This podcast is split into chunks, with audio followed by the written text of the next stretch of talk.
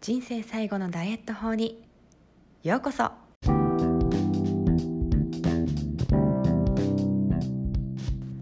Hi everyone. アメリカ帰国子女セラピストのなほこです。この番組では見た目が変化するための心と体の話をしています。エステティシャンとなり10年が経ちましたがずっとなんでこの人は結果出るのにこの人は出ないの？そんな悩みを抱えてきました。そして私自身も産後に全く痩せない結果の出ない体になったんですね。そこで私が分かったのが栄養と心理のアプローチの必要性でした。あっと驚く変化を出したい方のためのヒントをお伝えしていきます。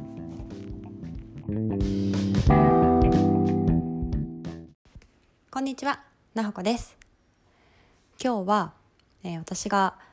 エステティシャンとして10年以上活動してきて感じる、えー、女性の体のなんだろうパワーというかこう神秘性っていうんですかねについてお話ししたいなと思います。というのがこの前あのお友達とランチに行ったんですよ。でそこであの旦那さんとの性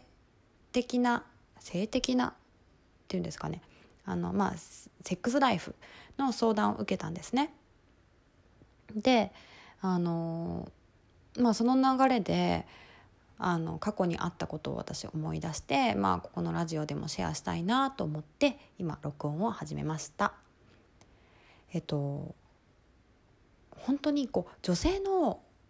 体ってまあ女性ホルモン出てるじゃないですか。でその女性ホルモンって生涯を通してティースプーンたった1杯なんですよね。驚きません？だってだってですよ。生理前とかにめちゃイライラしたりとかあとは更年期の時にもうすごいなんかもうイライラしてたりとかメソメソしてたりとかもうメンタルとかもめちゃくちゃもう揺さぶられるじゃないですか。その揺さぶってる犯人犯人っていうと失礼ですけどホルモンちゃんに。あがたった生涯でティースプーン1杯ですよ。私衝撃でそれ聞いた時。まあそれはいいんですけどそんな話は置いといて。あの何話そうとしたんだっけな。そうそう。あの本当にちょっ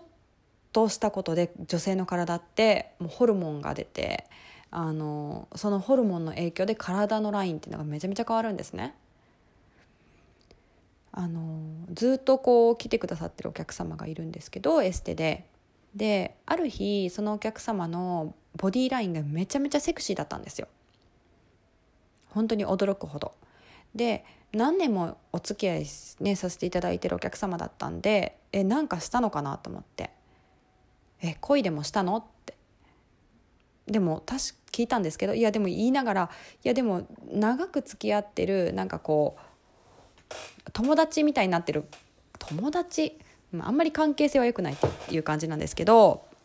あのまあそういう男女の関係は全くなくなんか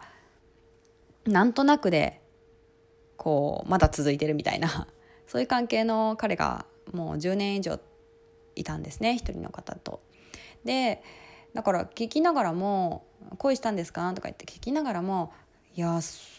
前回2週間前に来た時はねなんか別に特に、ね、そういう話出なかったので」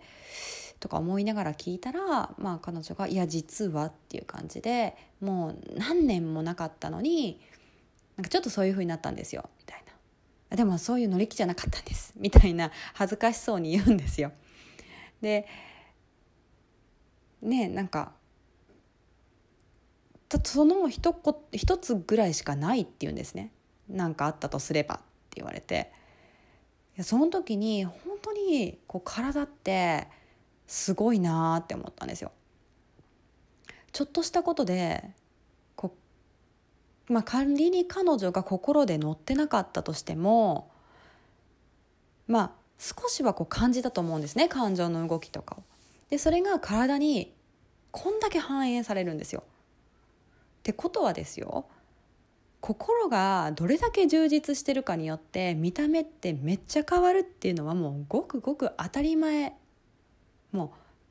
うね基本中の基本だよって話ですよねだからなんかこうご自分の、まあ、心の充実度とかもあるんですけど、まあ、その前になんかパートナーとこうなんとなくそういうことがないなって方ももしが嫌じゃないんだったら積極的にやっぱスキンシップをするっていうのは非常に重要だなと私は改めてその時にその方のお体を見て思いました。こう皮膚と皮膚が触れ合うとあの単純に女性ホルモンだけじゃなくてこう安心ホルモンでもあるオキシトシン愛情か愛情ホルモンでもあるオキシトシンが出たりとかこう本当いい作用があるんですよね。で心理的にもあの変な話そういうことをする時って、まあ、別にお金もいらないしなんか綺麗なお化粧もいらないしまあいやしてるかもしれない。人によっては。まあでもまあ基本的にすっぱだかすっぽんぽんですよ。もう丸裸ですよ。何もないんですよ。地位もステータスもないんですよそこには。それでまあ変な話体当たり勝負なわけですよね。でそこでいい関係が結べるってこんなに自己肯定感の上がるものはないんじゃないかと個人的には思ってるんですね。なのでなんか変な締めくくりですけれども是非あのご自身の体に触れて、まあ、できればパートナーとか彼氏とかあの、ね、そういう方と関係を結べるといいんじゃないかなと私は常々思っています。まあ今でも話してて思ったんですけどね思い出したんですけど、まあ、そういう健全な感じで結んでいくのはいいんですけど、まあ、過去のクライアントの方で